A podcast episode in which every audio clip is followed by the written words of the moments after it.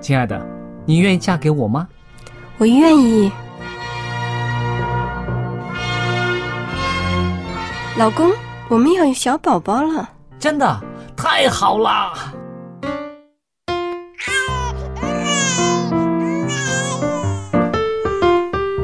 妈妈，妈妈，看我画的画，好看吗？真好看，宝贝画的太棒了，拿去给爸爸看看。爸爸妈妈，我去上大学了，你们都保重身体，我放假就回来。出门在外要注意安全，好好吃饭，天冷了别忘了多穿衣服。好了好了，别唠叨，都给家里打电话哦。孩子啊，啥时候回来吃饭啊？你爸想你啦。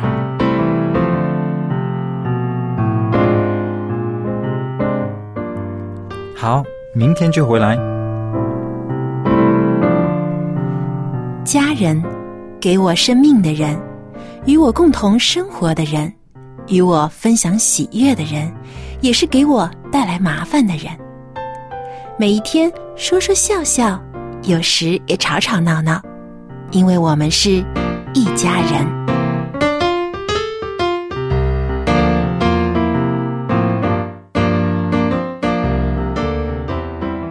听众朋友们，大家好，我是肖佳丽。今天呢，我们又有一家人的节目要跟大家见面了。我们在我们的播音室里面呢，有几位好朋友在这儿，大家跟您打个招呼啦。大家好，我 Billy。 大家好，我是 Jerry。 大家好，我是程宇。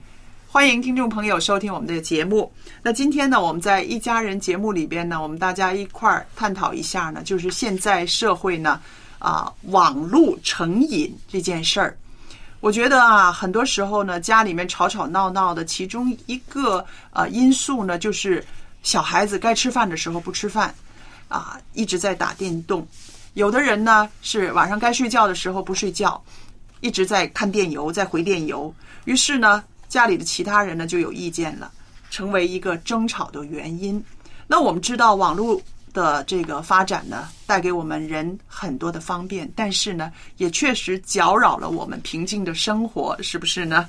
的确哈，我就觉得这个网络哈，这个成瘾，这个哈，这这个现象哈，怎么样算是个瘾呢？如果我们用《说文解字》来写这个这个文字哈，这个瘾字，中文字这个瘾字哈，嗯，它是有病字边的，对，哈，这是一种病。好，而且这个病呢还是什么隐藏隐藏的起来的哈、啊，不是很明显的这种啊。那在这国际上来讲，讲到这种网络成瘾的时候呢，实际上它已经把我列为一种算是一种呃是精神病吗？精神病已经国际已经认认同了，嗯，好，是一种的病了。那它也把它列为这个像就像烟毒啦、酒啦等等啊，好，那种会让人成瘾的这种东西，它的确网络没想到这个。这个网络会变成这个样子。那但的确刚刚这个佳丽提到的哈，网络带给我们很多的方便。那我们看看我们周遭的人，只要有网络的地方，当我们觉得网络带给我们生活哪些方便呢？现在的新闻很方便啊，随时随地可以得到新闻。嗯，再来呢，呃，现在的这种的电商网络买东西哈，也非常方便。哎呀，随时可以买东西。我发现到现在人买东西是太方便了。太方便了哈，嗯，这有些地方的这种的宅配更方便哈，你早上买东西，下午送到你家来了。是的。那另外还有呢，上网呢，还有一个就是可能有人在网络上呢会打这些游戏，哈，网络那种游戏，哈，我是觉得这个可能是对青少年来讲的话呢，是是影响比较大的。嗯，为什么？因为这个游戏一个人自己在家里面，然后你不知道对方是谁哈，然后就开始玩起这个游戏了。好，那有些游戏呢是两个人，有的三个人，有的四个人，有的五个人等等的。嗯嗯，那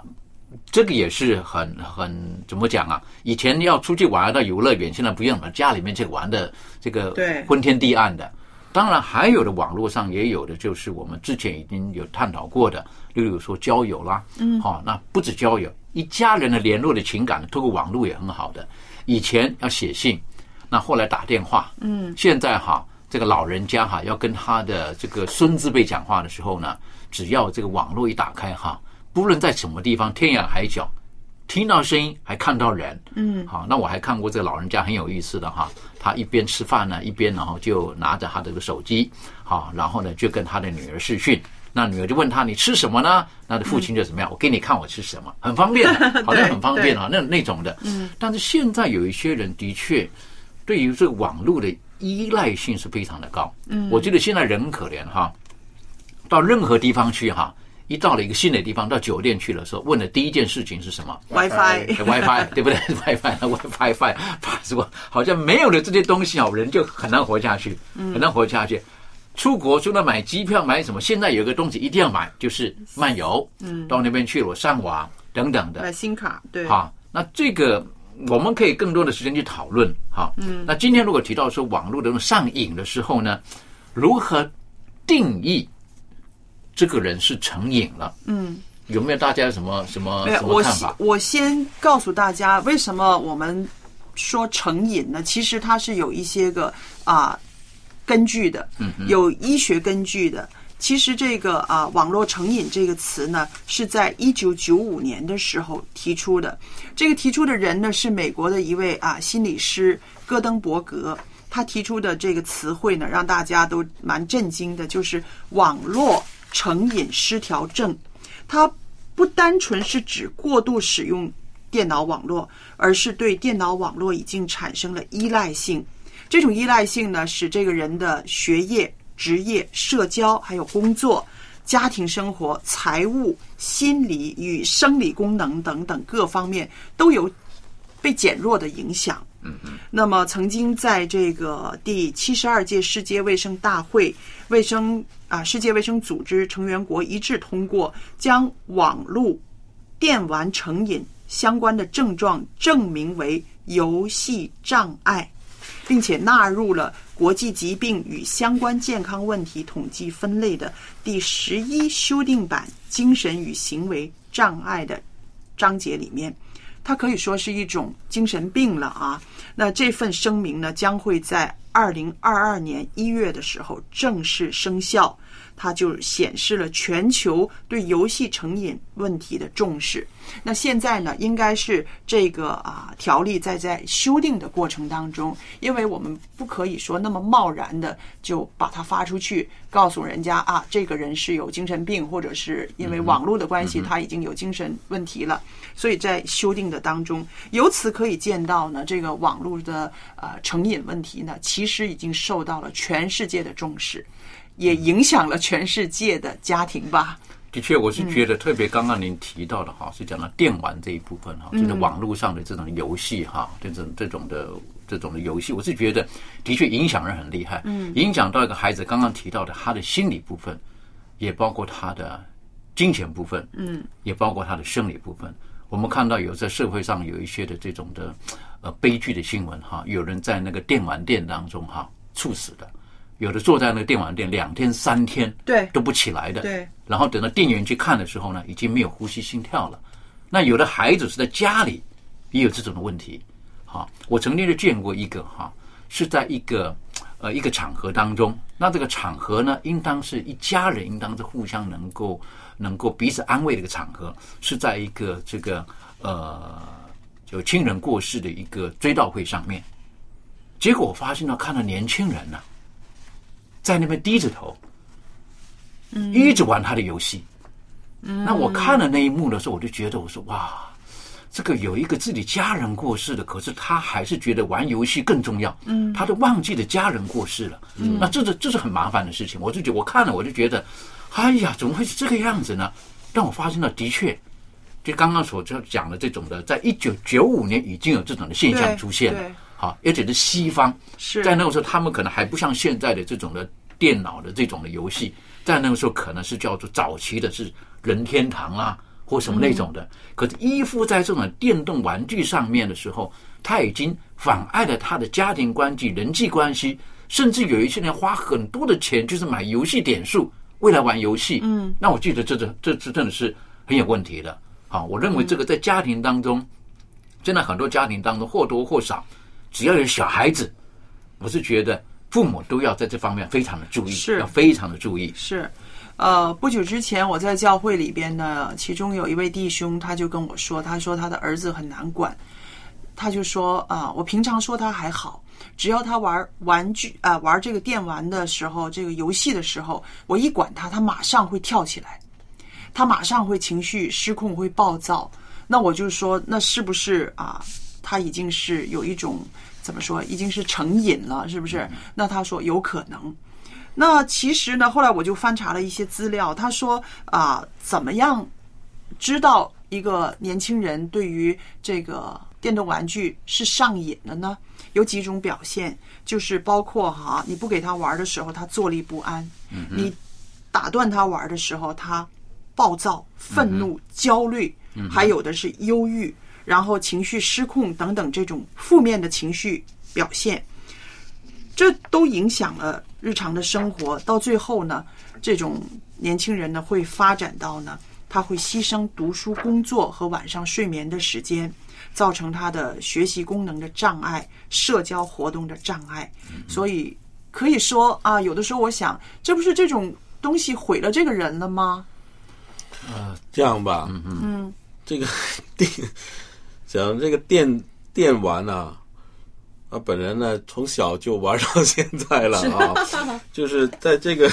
像刚才Billy你说什么任天堂啊，其实还没有任天堂的时候，我们已经在那个苹果二的那个、哦、苹果二、啊、那个电脑，当时是要几千块钱才买到一部电脑，其实玩一个很简单的游戏、啊、当时呢不是每家都可以负担得起的、嗯、我们都是到一些比较有钱的同学的家里边一起玩的、嗯嗯、我记得我小小的小学的时候就是提前上学，因为我下午班，提前上学就先到那同学的家，几个同学都在他家玩玩玩玩玩，玩完了啊，可能玩一两个小时，然后就就去上学去了啊。那个时候呢，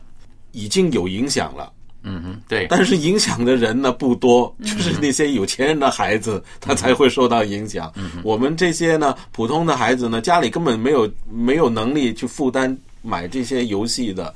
那根本就平离开了以后就没不受影响了。嗯哼，但是呢，越越发展呢，开始这些游戏呢变成商业化了，很多游戏机中心，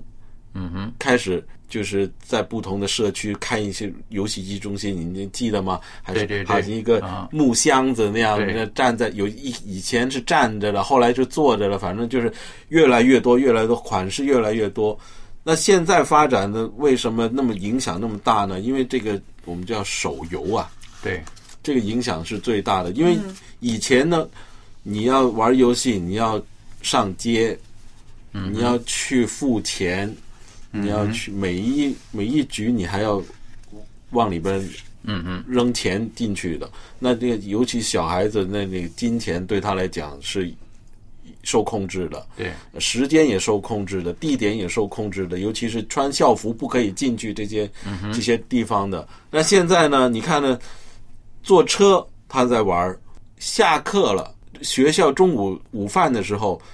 这些年轻的学生呢，学校里面不能用手机嘛，他就站在学校的门口啊，嗯哼，在那儿玩电玩啊、嗯、或者是到附近的商场，嗯哼，不吃饭就在那儿玩电玩啊，回到家当然没有大人看着的也就完了。所以这个影响，现在的影响是比以前更更广。对，尤其现在这种的游戏哈，或者是这种网络上的这种的呃这种这种的就是就是手游哈，是举手可得哈，免费的。当然这个那个游戏普通游戏可能真的是上瘾的人他可能不一定会玩。但我觉得是上网这个成瘾的这个呢，刚刚提到是游戏之一而已、啊。游戏可能是会很很吸引人，特别是青少年，啊，或者是甚至大学生都有哈、啊。我曾经看过大学生他们那个打那种电，他们称为了电游哈、啊，电玩，哇，那个打的那个电竞啊，他们叫做电竞，电竞，对电竞，对电竞，等于说那个宿舍跟宿舍的门都打开了哈、啊，然后这里打那里打，喊来喊去，喊来喊去，躲来躲去，啊，打仗是，就是打仗。现在现在还有专业比赛，专业比赛是不是？赞助商啊，对，我哎呀，讲到这我不晓得到底好不好，就是最近做一个小孩子说，因为打电玩哈，打到然后就变百万富翁了，对对，哈，然后家里人就不反对了，然后家人反对这个这个现在这个我不晓得到底对还是不对，可是一般而言，的确在这个电玩当中，如果是影响到一个人的正常生活、正常的社交生活，甚至他的作息，影响到他的生理、心理，我是觉得这个就要去思考了。像刚刚这个家里提到的，父亲要请孩子吃个饭，可是打断了孩子在游戏，孩子都会有那种很负面的情绪出来，我就觉得这就不健康了，嗯，对不对？这个已经影响到一个家庭里面正常的运作了。是的，好，那那孩子如果这种表现的时候，我是觉得这这个这个需要去思考了。那怎么样会不小心会变成网络成瘾呢？我觉得很多的管道，有的时候很难控制的，很难控制。像刚刚这个 Jerry 提到的，小的时候到同学家，是不是？是、啊。那现在的学校的时候呢，哇，他们还会朋辈啊，对同、嗯、对不对？他们的同侪当中就会彼此介绍啦。好，我记得以前呢，不只是这个早期的时候哈、啊，某个游戏它还有专门的破解的书给你看的，还要花钱买那个书来看的，嗯、对对对对，怎么过关的，怎么教你怎么做的，是不是？嗯、那现在呢是有各种的这种的媒体，他会教到你这个事情。然后最可怕的是，当你进入到那个地步的时候，他会告诉你，你可以变得更加的强大，是不是？我可以给你特殊的武器，你要氪金，对不对？你要你要对付那个这个魔王，你可以对付他，花钱一百两百，你有这个武器就可以对付他。然后呢，这种的征服的心，他他就觉得说。我我打不过他，我来花钱来买个武器，我就打过他了。那在金钱上面，可能有时候孩子一不小心，他会控制不了。有的人花很多钱丢下去，就是为了买这些要过关的宝物啊，称为宝物。那再来呢，他习惯打打杀杀，习惯去对付人，习惯去消灭人的时候，我认为那个对他的心理成长是负面的。嗯，因为他一直觉得就是我要赢，是我要赢，我要赢。那那我是觉得这个对一个孩子的成长。我个人觉得并不是很健康的，不知道陈宇你比较年轻一点，这方面你有没有什么可以跟我们分享的？嗯，呃，首先我觉得就是我们刚才说网络成瘾，我自己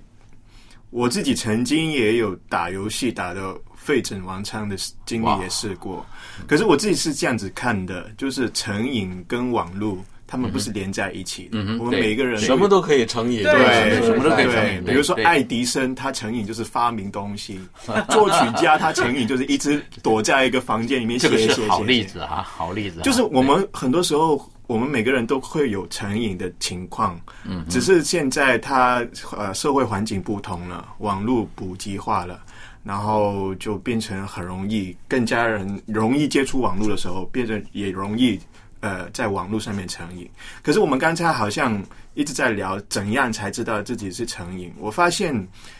不是说我们做这个东西的时候是是我们不是靠我们在做拥有这个东西的时候去了解这个自己是不是成瘾，我们是在没有失去这个东西的时候，我们才能够知道自己是不是成瘾。嗯，你懂我意思吗？对，比如说大家都可以玩游戏，嗯，可是没有成瘾的小朋友。哦，不玩就不玩咯，对，去吃饭就吃饭咯，去玩就去玩咯、嗯、不玩就不玩、嗯、可是成瘾的小朋友就是我不玩的话我不行，对、嗯、我不玩的话我会发脾气、嗯、我会焦虑、嗯、我睡不了觉、嗯、做不了功课、嗯、没办法跟别人沟通怎样怎样怎样、嗯、所有成瘾都我发现都是这样子。喝酒也是怎样知道一个人是有喝酒成瘾，就是他没得喝的时候发脾气、嗯、大家也可以喝啊，可是大家喝完没有成瘾的人就喝完就算了回家下次再喝、嗯嗯嗯、可是成瘾的人就说不行我要再喝、嗯、没有酒我就会发脾气、嗯、所以所有的成瘾我发现有这种的这种的就是呃真相在里面、嗯、就我觉得老百姓普通人我们很难说很多清单列表，对，可是我们可以靠这个方向去掌握我们是不是有成瘾的这个标准在里面、嗯、当你失去的时候，那这是第一啦。然后第二我发现成瘾我我我呃，以前读书就是我读心理学也好，社会学啊，或者我自己的经验里面，我发现很多时候成瘾是为了让我们去舒缓，或者是逃避，或者是疗愈、嗯、一些我们在现实生活上面的呃压力，压力也好，伤害也好，或者是挫败感。嗯哼，比如说我经常被我父母说我是笨蛋。嗯哼，呃， okay. 读书读得不好，表现不好，很蠢啊，或者是、呃嗯、怎样怎样怎样。可是我在游戏里面我很厉害，我经常赢耶。嗯哼，然后我的同伴都说我很厉害，他们找玩游戏都要找我去帮忙，我是、嗯、好像是最有能力的那一位。然后我就我就发现我在现实生活里面我失去的那种呃肯定感、价值感，嗯、我在游戏里面我找到。一个补偿了啊。对，一种补偿。我觉得我是在游戏里面，我感觉自己是很好的一个人，不是我爸爸妈妈或者是朋友说的那么笨，那么没用。嗯哼。所以就是我在这个空间、这个状态、网络的这个时候，我我就很开心，我就很开心。然后我觉得这个是一个很大很大的，呃，无论是各样的成瘾，也是一个推动。喝酒。比如说我换喝酒，他只是换了一个方式，可是也是让让你，是圣经说清醒的人不要喝酒，要给痛苦的人喝酒，嗯、因为他痛苦，他喝酒就可以忘掉这些痛苦。嗯、我觉得成瘾很大部分都是在于，可能对于小孩子来说，我会倾向比较相信，而也发现有这个现象，就是他们一般就是家里可能是比较破碎一点的，或者是爸爸妈妈工作工作很忙，没有时间陪他，那他的同伴就是手机。或者是手机里面的游戏、嗯、或者是朋友、嗯、就是有很多这种的情况出现。对，嗯，现在有时候啊、嗯、我看到有没有看到这个现象，就是现在成瘾呢、啊、不一定是孩子自己养成养成的，有的是大人，对、嗯、大人造成的啊。嗯，有没有听过一个呃名词叫做电子奶嘴啊？对啊、嗯、我刚刚今天我就有很大的感想、啊，我过马路的时候就看着一个爸爸推着一个婴儿车，那车上小孩也就是一岁多，那小孩手里面抱着一个 iPad，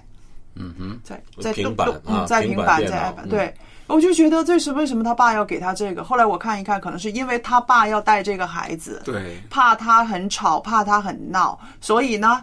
就是。在马路上他都给他一个这样子的，这个真正就是我爸以前小的时候做的事情。我跟我妹妹一就是我跟我妹妹是很好很很喜欢找我爸爸妈妈说话的人，可是我爸爸就是很讨厌别人说话的人、嗯、然后我们一说话一问问题他就会开电视叫我们坐在那里安静看，不要找他，或者游戏拿给你自己玩，专心玩、嗯、不要不要不要吵我这样子、嗯、所以也也有这个可能、嗯、我们是被动养成的、嗯嗯、对。所以这个电子奶嘴其实也也影响了小孩子的一生。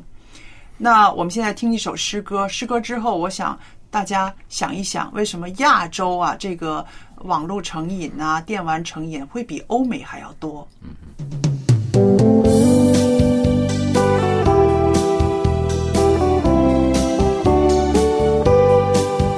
抛开忧愁挂虑，我们欢聚在一起，享受主持爱的甜蜜，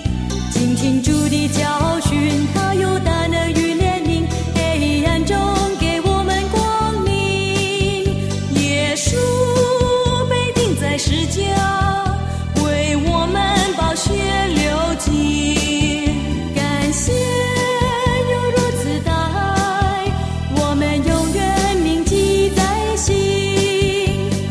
忧愁挂虑，我们欢聚在一起，享受主慈爱的甜蜜，倾听主的教训，他有大能与怜悯，黑暗中给我们光明。耶稣被钉在十字架，为我们宝血流尽，感谢有如此大爱，我们永远铭记在心。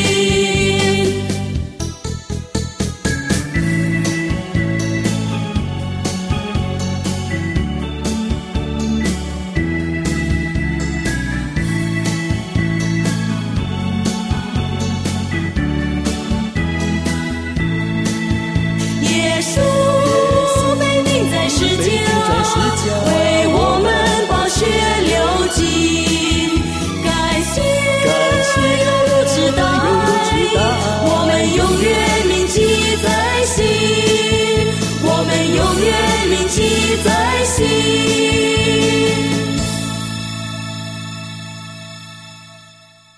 我之前呢看了一个资料，让我心里面呢找不到答案。这资料说呢，就是在我们亚洲的这几个比较发达的地区啊，比如韩国、日本啊、中国啊，还有台湾呢，这些个亚洲的地区，它网络成瘾的高风险族群比欧美国家要高。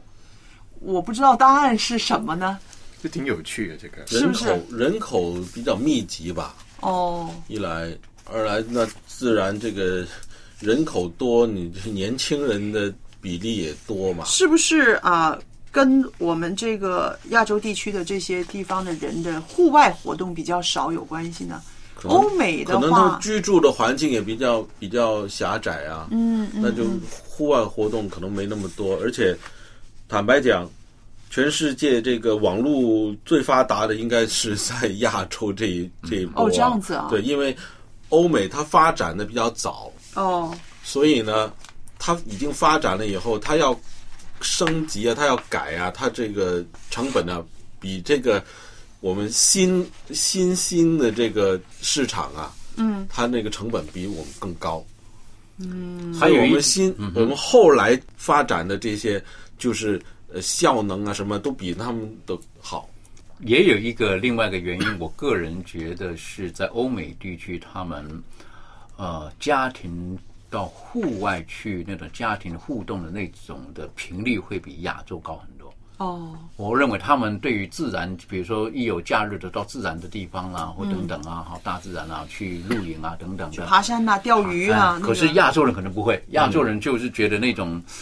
不晓得怎么搞的，就是假日的时候，孩子呢就往市区里面带，嗯、啊，往那商场里面带，商场、啊、往人的地方带，啊，都是这种，而不是真的让家庭的彼此之间可以互动的，嗯，一种的。所以相对来讲，可能孩子们就就比较容易进入到一个网络的世界啦，或什么。那可能甚至连父母自己本身在这种的环境当中，他也不知道如何跟大自然接触的时候。嗯，他就会跟这种东西，父母自己本身的接都是接触这个，嗯，这网络的东西。我想我跟我想问一个问题，他跟这个我们亚洲地区这个学业压力特别大，比欧美还要大，有没有关系呢？我个人觉得也会有关系。是不是一个逃避呢？呃，就或者是有一些家长呢，觉得呃。就是你，你念书念得那么辛苦了，你你你很辛苦念书，然后等一会儿呢，你可以玩半个小时的游戏，你可以上网半个小时、一个小时，会不会用这种来奖励他好好学习？有没有关系呢？有，绝对有关系的，因为我见过，就是有的孩子他喜欢玩电游，然后当然父亲就是控制他的时间，嗯，那那个上等于说上网的这个时间，等于说是他可以宣泄他一些压力的一种的模式。嗯、那小的时候你可以控制他的时间嘛？嗯，当他越来越大的时候，他面对各种课业、人际关系、压力等等的时候，他可能那个就是他的一个宣泄的管道，或者一个逃避的一个地方。当然，我们也看到了哈，有的时候甚至在家庭当中，本身父母可能也没有个好的榜样。我见过那种家庭，就是一家四口出去吃饭的时候，那吃饭中间呢，家人之间并没有什么互动的。嗯，啊，为什么？各自拿各自的手机。家人就在旁边，可是各自还是拿各自的手机，在跟各自的朋友圈在做什么事情。那相对来讲的时候，我认为。家人是出去了，可是那个家庭的关系是并没有建立起来，对、嗯，就是很麻烦。反而大家的关系都都是透过网络的建立。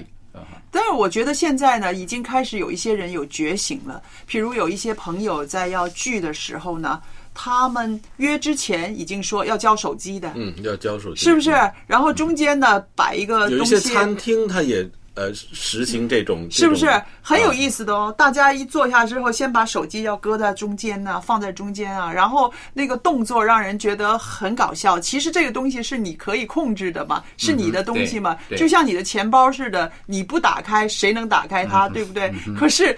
要都交出来才能够这一顿饭的时间，大伙儿可以比较投入，比较啊、呃、不受它的干扰。当然，这个我也曾经看过，是在网络上的这个当然一个笑话了哈、啊，就是一群男孩子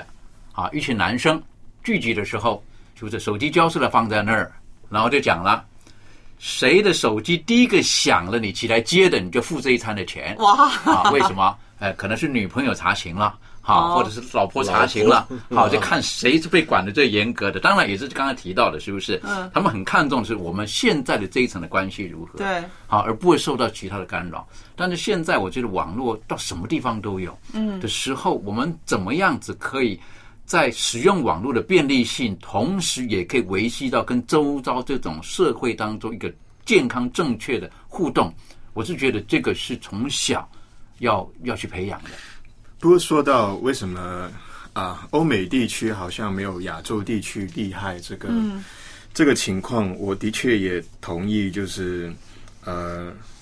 那个原因不是单一的，的确是那个人口密度啊、社会环境啊、我们民族性格那个文化，也是很有很很密切的关系。比如说，我我比如说以香港为例子啦，香港也是个城市，是不是？嗯、香港很有趣的地方就是说，你说它，你说它房子很多很密集，对，可是同时间，如果你想要去的话，嗯，很多很很漂亮的大大自然的地方，你随时可以去，嗯、呃，山上边啊，海滩啊，或者可能。嗯、可是很有趣的现象就是，你每次去的时候，你发现大部分呃在户外的地方都是外外国人比较多。西方人比较多哦，对，就是，而且我认识一个嗯，从荷兰来中国的一个朋友，他说他来了中国两年，他连一个中国的朋友也交不到，他很用用心的去交，他发觉他发觉，比如说他们放假，他们很喜欢去打球，或去没事的话拿一本书，去海滩。待在那边下一个下午这样子，对，他这他好像东方人不会这样子做的，嗯，东方人可能去逛商场啊 ，shopping shopping 啊，购物，去喝茶啊，嗯、或者待在家里看电视啊，嗯哼，就我们是一个习惯和一个性格不一样，嗯、对，呃、嗯，这这个这个造就的那个环境更加容易去去去接触网络，待在室里室里里面。第二就是，的确我们家人就是人与人之间那个互动也也。也很大影响，嗯，就是外西方人他们比较是很直接的沟通的，嗯，一些人他们很很多很多东西都会很很自然的交流，可是东方人很讲求就是礼貌啊，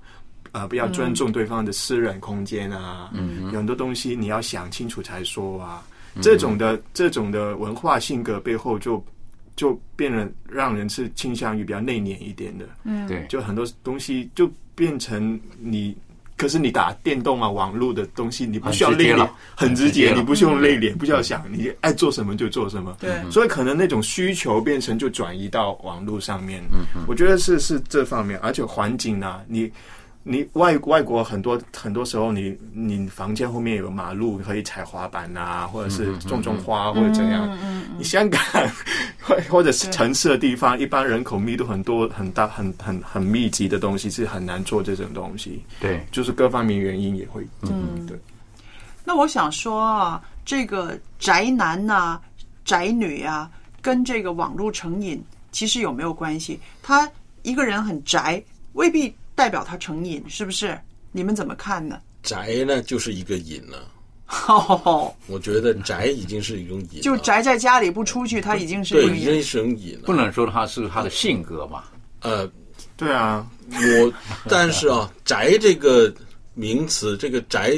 御宅族嘛，嗯，这个来自这日本的嘛，对，它本来就是它一种一种一族一族人嘛，就一个一一类的一类的人呢，他是很专注一。一些动漫，嗯哼，或者是一些电子、嗯、网络、有电玩，主要是这几种啊、嗯、不是说音乐啊、哦，嗯，没有人说玩音乐的人是宅男、嗯、宅女啊、嗯，就是就是喜欢玩电玩、看漫画书，嗯哼啊，然后呢，看来就是这些吧，就是这些，或者是看看录影带。这些东西，色情的录影带，这些东西他不用跟人有什么互动，对，是不是？他想要做什么做什么，但是又是可以触及到很多的领域、很多的部分，所以，所以他就可以宅在家里面。可是他觉得他活得很好，觉得他那个主导权嘛，他那个他握着那个主导权。但是他们这些人，他们对他们认识的东西，他们是很专专注的，对，很很呃，而且那个呃。花很多钱，嗯哼，而且他对那些认识啊，他都很深入的。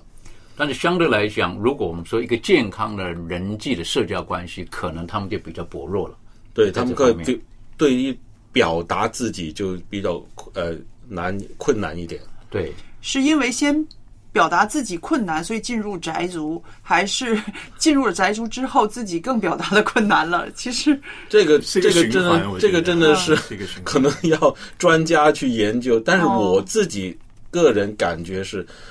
他的性格本身内向，本身的性格就让他用这些东西，他才得到他的满足感。嗯，如果他没有这些东西，他又交不到朋友。他可能对对面对一个人，他更不敢说话，不不懂得表达自己，但是他对着一个布偶，嗯啊，那个模型，他就可以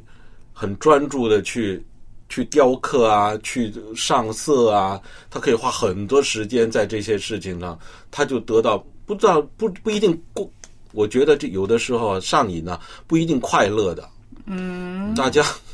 我这种想法可能不是大不一定大家都呃认同啊，就是因为瘾这种东西啊，有的人痛苦他才觉得是瘾呢、啊。嗯哼，有的你所谓的什么是他痛苦了才是觉得是瘾。有一些人他是他这种瘾呢、啊，不一定不一定是快不一定是快乐的。那是痛苦的。我我举瘾一般来讲，那我举个例子，就是他瘾了，就是说你他控制不了自己，对对，不能没有、嗯，他被那个控制住了。像刚刚程宇说到、嗯，他没有了就不快乐，嗯、那这个就是所以不一定是那个不一定是快乐的事情、嗯。有一些人要做一些不快乐的事情。对啊，像我不从来不打电子游戏机，为什么呢？嗯、我一打就输，他会输他三天两天，我就不打了。我心想，我老输，我这心情不好，我干嘛还去玩的？这个，所以我就从来就没有这个欲望打电子游戏。但是有的人他就是想重复、重复、重复，不断重复这这种感觉。那除非是说你是很好胜，你就想打赢他，你分数高过他。但是但是他一直都不能赢。对啊，不能赢还。但是他还是一直在重复做这个事情，嗯、这也是一种瘾来的、哦。那你这么讲的话，简单来讲，如果有如果有的人他吸毒了。就是这个样子，就是这样。他知道毒是不好的，可是他脱离不了，他很痛苦的，就是、很痛苦，他脱离不了，很痛苦。是不是你的意思就是说，他发现自己摆脱不了那种需求，嗯，自己没力气去控制那个情况，嗯，那种无力感让他觉得很痛苦，嗯嗯嗯。他知道这个是不好，在破坏他的生活，但是他已经控制不了了。对，对对，但是在当下，比如说他吸了毒之后，当下的感觉是好的，嗯，可能有一些的宅族，当下他在那里玩的这些东西的时候是好的。可是他内心痛苦的，因为他觉得我应当走出去跟人建立这个关系，他还是会觉得孤单的，还是孤单，还是觉得孤单的。所以网络实际上成就了不少事情，可是没有善用好这个网络的时候，的确对一个人格，他无论身心可能都会造成一些负面或一些伤害的。嗯，是水能载舟也能覆舟的道理。对，所以我在这儿呢，我觉得，哦，我想提醒一下做家长的啊，爸爸妈妈们。那我们如果是遇到家里面的孩子，你看到他有这个网络成瘾的这个苗头的，我们不要用表面的什么拔掉啊、呃、电门啦、啊，或者是隔离啦、啊，或者是断绝等等这种啊威权的做法，因为那只是表面的或者是暂时的。其实小孩他可以向外发展的，是不是？对。这而且呢，你这种动作呢，哈，让他。对这个亲子之间的互信呢，是完全的会这完全会刺激到他，是不是会做出一些很危险的事情的？是的，所以我我我觉得呢，这个网络成瘾呢，是因为孩子们这个与真实世界的互动关系，它有一个断裂、失联所造成的。就像你刚刚所说的，他在这个真实世界里面，他得不到的一些事情，他才跑到那边去的。所以做父母的呢，更应该小心。应该怎么样把它和人群再连接在一起啊？再重新的把它带到真实世界里面的人事这个互动中呢，让他能够找到乐趣。这个是一个啊，帮助孩子的一个关键，你们说是不是呢？我我以前有就做在一个单位做服务工作的时候，他他们是一群戒毒的人士，嗯，然后。我我们那个时候有一个概念，如果我帮助不了你摆脱那个东西呢，嗯、我起码不要让你独自面对。哦，对，就换个换个换个形式来讲说，比如说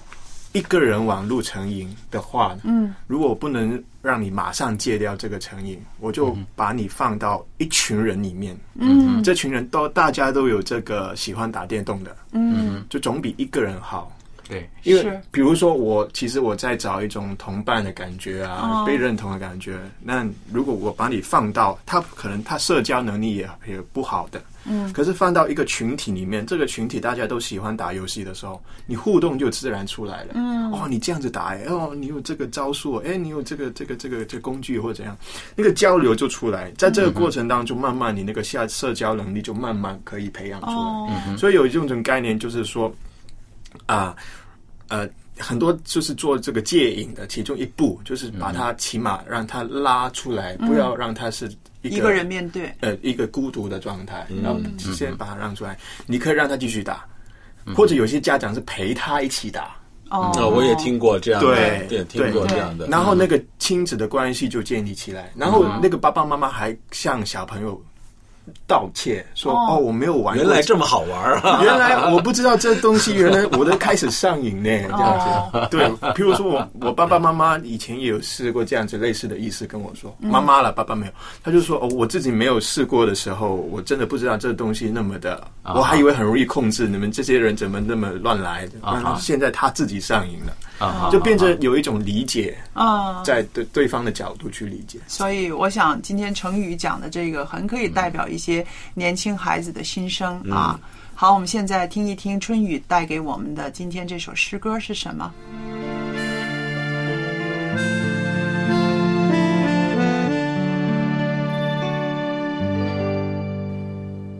各位亲爱的朋友，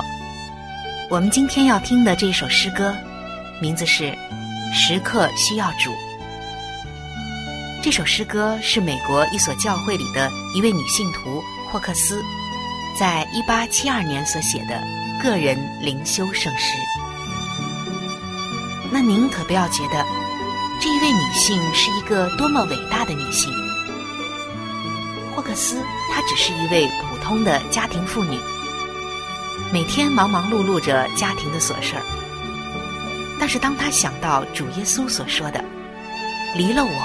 你们就不能做什么”的时候，就体会到，即使在从事家务琐事，也同样时刻需要主的柔声。其实，这样能够在生活的细节上都感受到需要主的人，才是真正伟大的人。因为，我们无论是在家里还是家外，每一天都有难以承担的试探和诱惑，同样是需要明白主的旨意的，借着我们的生活来彰显主丰盛的应许。这一首有名的诗歌就是在这样的感悟下写出来的。很多人以为这首诗一定是作者在痛苦的时候、艰难的时候写下来的，但其实并不是这样。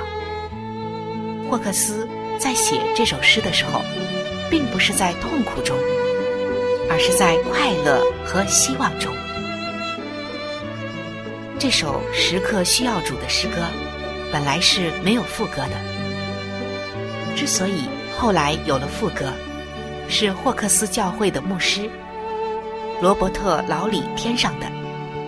并且还为他谱了曲。这位牧师非常擅长于以副歌的叠句来深化诗歌的主题。一般来说，这位牧师所谱的曲子都是以副歌引人入胜，给人深刻难忘的印象。霍克斯就这样在牧师的指导之下、鼓励和帮助之下，写下了大约四百首的圣诗，都在这位牧师所主编的杂志和圣诗集上发表了。但是只有这首诗歌，由于它的主题亲切，词句淳朴，曲调深沉，被信徒们广泛地唱诵着，成为了一首不朽的名曲。牧师罗伯特·劳里生于美国的费城，大学毕业之后就担任教堂的牧师，从一八七五年开始一直到一八九九年去世，一直都在牧会。他自幼喜欢音乐，但是并没有专门的学过音乐，直到他四十一岁之后才致力于福音音乐圣诗的编写，并自己作曲配上和声。从这首诗歌中我们就可以感受到，他不仅仅是霍克斯和他的牧师通力合作的佳品，更是圣灵感动人的心写出来的，也唱出了每一位基督徒的心声，那就是我时刻需要主。接下来就让我们欣赏这首诗歌时刻需要主。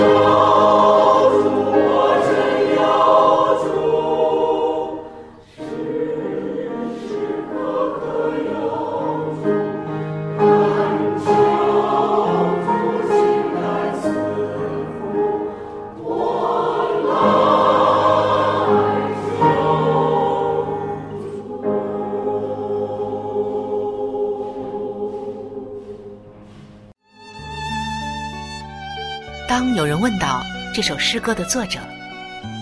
你怎么能够又作词又作曲，并且能够配以和声呢？你是怎么办到的呢？作者回答说，我也没有什么特别的办法。有的时候，音乐的曲调在我心中出现，而词句也随着出来了，词与曲就配合得很好。我常常注意着自己的心境，无论是在家中，还是走在街上，任何事物触动了我的灵感，我就马上抓住它，把它记录下来。我有时在报纸的边上，或者旧信封的背面，就把我的灵感记录下来。我觉得我的头脑就像是一架常常转动的纺车，音乐从其中流了出来。有时不注意在我头脑里流出来的曲调是 C 调还是 A 调，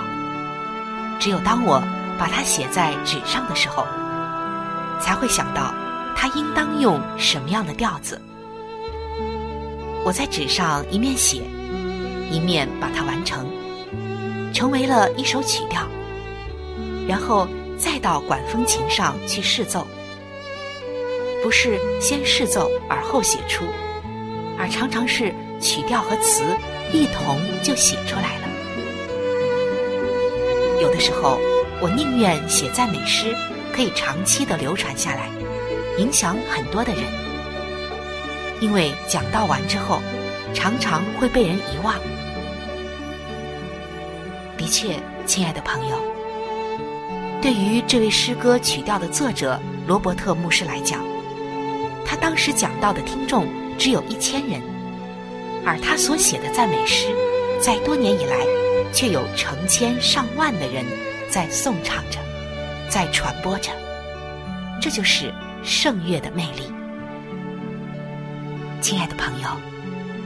在今天，你时刻需要的是什么呢？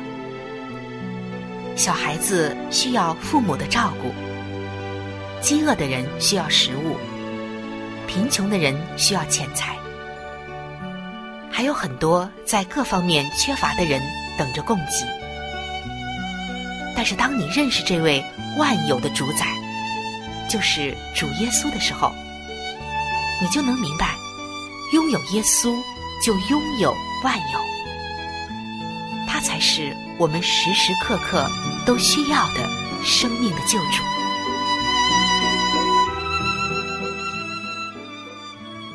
谢谢春雨。那接着下来呢，我想跟大家讨论一下，就是说在现在我们这个教会的生活里面呢，我们会发现其实很多年轻人呢，他们都有这个啊网络成瘾的苗头，是不是？那在教会里面，我们作为啊大哥哥啦、大姐姐啦、啊叔叔阿姨啊，我们怎么样能够帮助一些这些年轻人，或者是帮助一些这些个爸爸妈妈？因为那个我看到一些父母真的感觉很无助啊。嗯哼，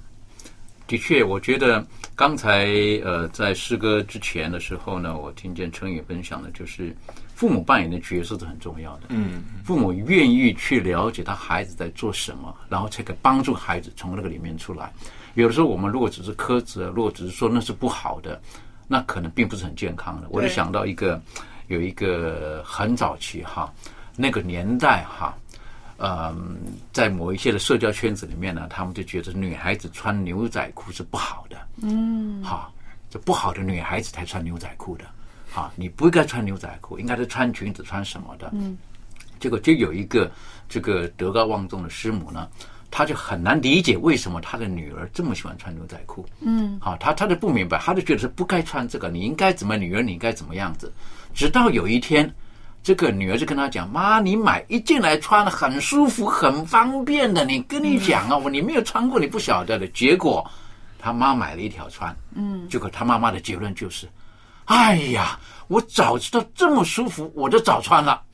你你晓得有没有？他原来你晓得，有的时候我们父母，有的时候我们需要学习把我们的世界开得更大一点，不能用我们自己的想法、我们成长的经验放在孩子的身上。那我就觉得这么样的去帮助年轻的这个孩子们呢，呃、可能是好一点的。嗯，那如果我们自己没有能力的时候，像刚刚淳于讲的，可能我们要请一群人、嗯、一群朋友，好，他们同才或什么一起帮助的。因为我本身在玩游戏方面呢就很笨的。